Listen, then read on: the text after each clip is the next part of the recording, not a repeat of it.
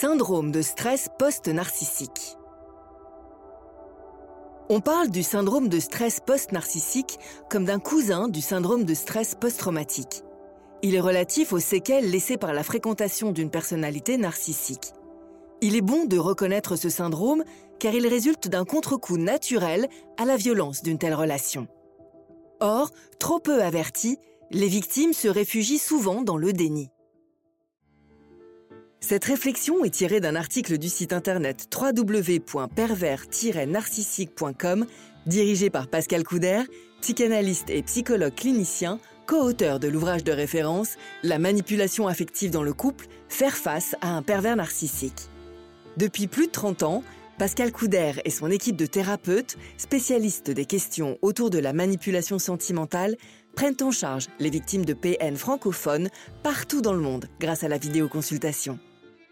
Rendez-vous sur pervers-narcissique.com pour accéder gratuitement à une multitude de ressources précieuses. Syndrome de stress post-narcissique et post-traumatique. D'une manière générale, le stress post-traumatique concerne des événements relatifs à des catastrophes comme les guerres, les attentats ou les accidents. Le SSPN, ou syndrome de stress post-narcissique, en est une variante. Elle est consécutive aux suites d'un choc causé par des violences psychologiques engendrées par la fréquentation d'une personnalité toxique de type perverse narcissique. Tout comme le stress post-traumatique, le stress post-narcissique est un trouble neurocérébral. Il crée une hypersensibilité au niveau de l'amygdale, glande liée au cerveau des émotions. Les événements traumatiques refont ainsi sans cesse surface dans la vie de la personne concernée sous diverses formes, flashback, cauchemar ou émotions perturbatrices. Il désorganise considérablement sa vie, même si toutes les personnes ne sont pas touchées à la même échelle.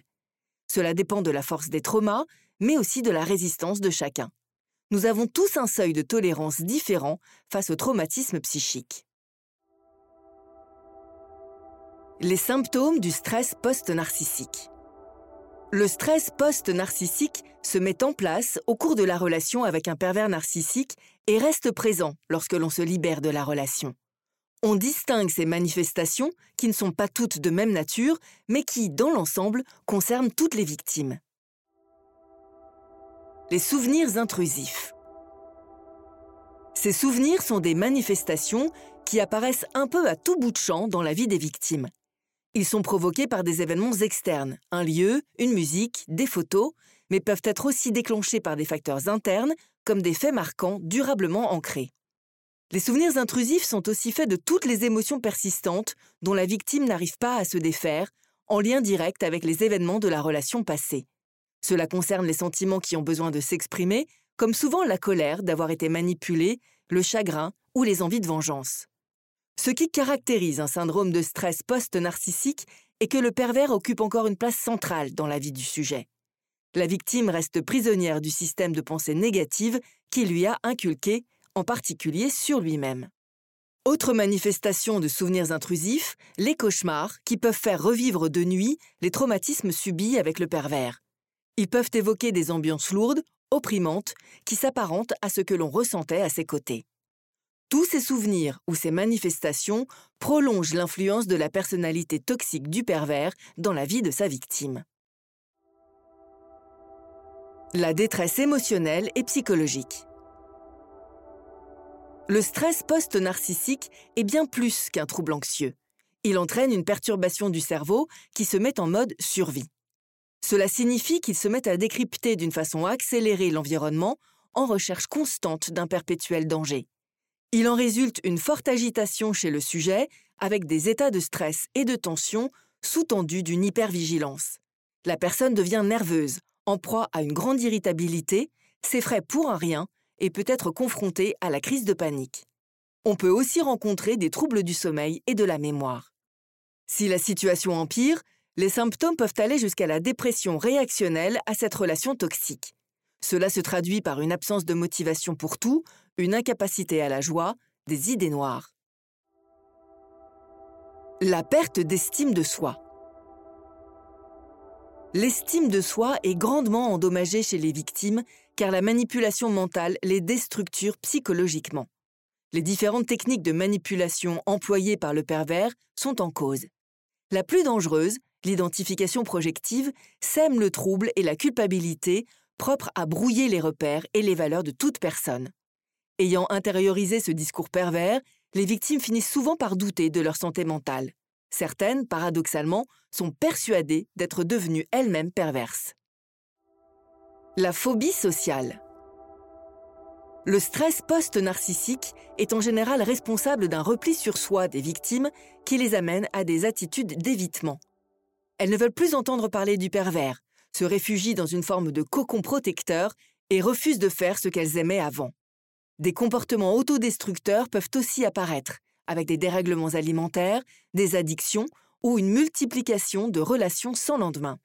Des peurs récurrentes sont présentes, avec une grande méfiance envers toute nouvelle personne et une grande désorientation qui fait craindre de ne croiser que des pervers. Sortir du stress post-narcissique. La sortie de la relation avec le pervers narcissique sera incontournable pour guérir de ce stress. Mais ceci n'est qu'un préalable. Il est indispensable qu'une victime sorte de l'emprise perverse en comprenant ce qu'elle a subi et en cessant de culpabiliser. Or, la violence psychologique est un fait grave qui est encore trop souvent méconnu et banalisé. Beaucoup de victimes se voient logées à la même enseigne que les personnes subissant une rupture banale. Ce peut être extrêmement dommageable pour elles car ce que fait l'entourage dans ce cas, tout à fait inconsciemment et croyant bien faire, est de les exhorter à surmonter vaille que vaille leur souffrance. C'est encore plus vrai si la rupture implique des enfants. Or, il s'agit là d'une maladresse ayant pour conséquence d'appuyer sur leur culpabilité. Cela va raviver le vécu traumatique et aggraver les symptômes précédemment cités. Pour ces raisons, sortir d'un stress post-traumatique en s'adressant à des professionnels des questions de harcèlement et de perversion reste la solution à privilégier. L'entourage familier ne peut, en effet, comprendre la perversion qui échappe à l'entendement des personnes ordinaires. Un stress post-traumatique doit néanmoins être pris au sérieux car il n'est pas sans danger pour l'intégrité d'une personne. Il peut avoir de grandes répercussions sur son évolution à venir et causer, malheureusement, une altération de son caractère et de son potentiel. Pascal Couder, psychologue clinicien spécialiste des manipulateurs, guide les victimes sur le chemin de la vie d'après. Écoute professionnelle et confidentielle sur Skype ou en cabinet. N'hésitez pas à vous faire accompagner par des thérapeutes spécialistes de la question de la perversion narcissique. Rendez-vous sur www.pervers-narcissique.com et trouvez-y de nombreux conseils sur comment gérer la séparation, comment gérer l'après, la reconstruction, et vous pourrez également rentrer en contact avec un membre de l'équipe. Ne restez pas seul. Merci d'avoir écouté ce podcast. Rendez-vous très prochainement pour un nouvel épisode.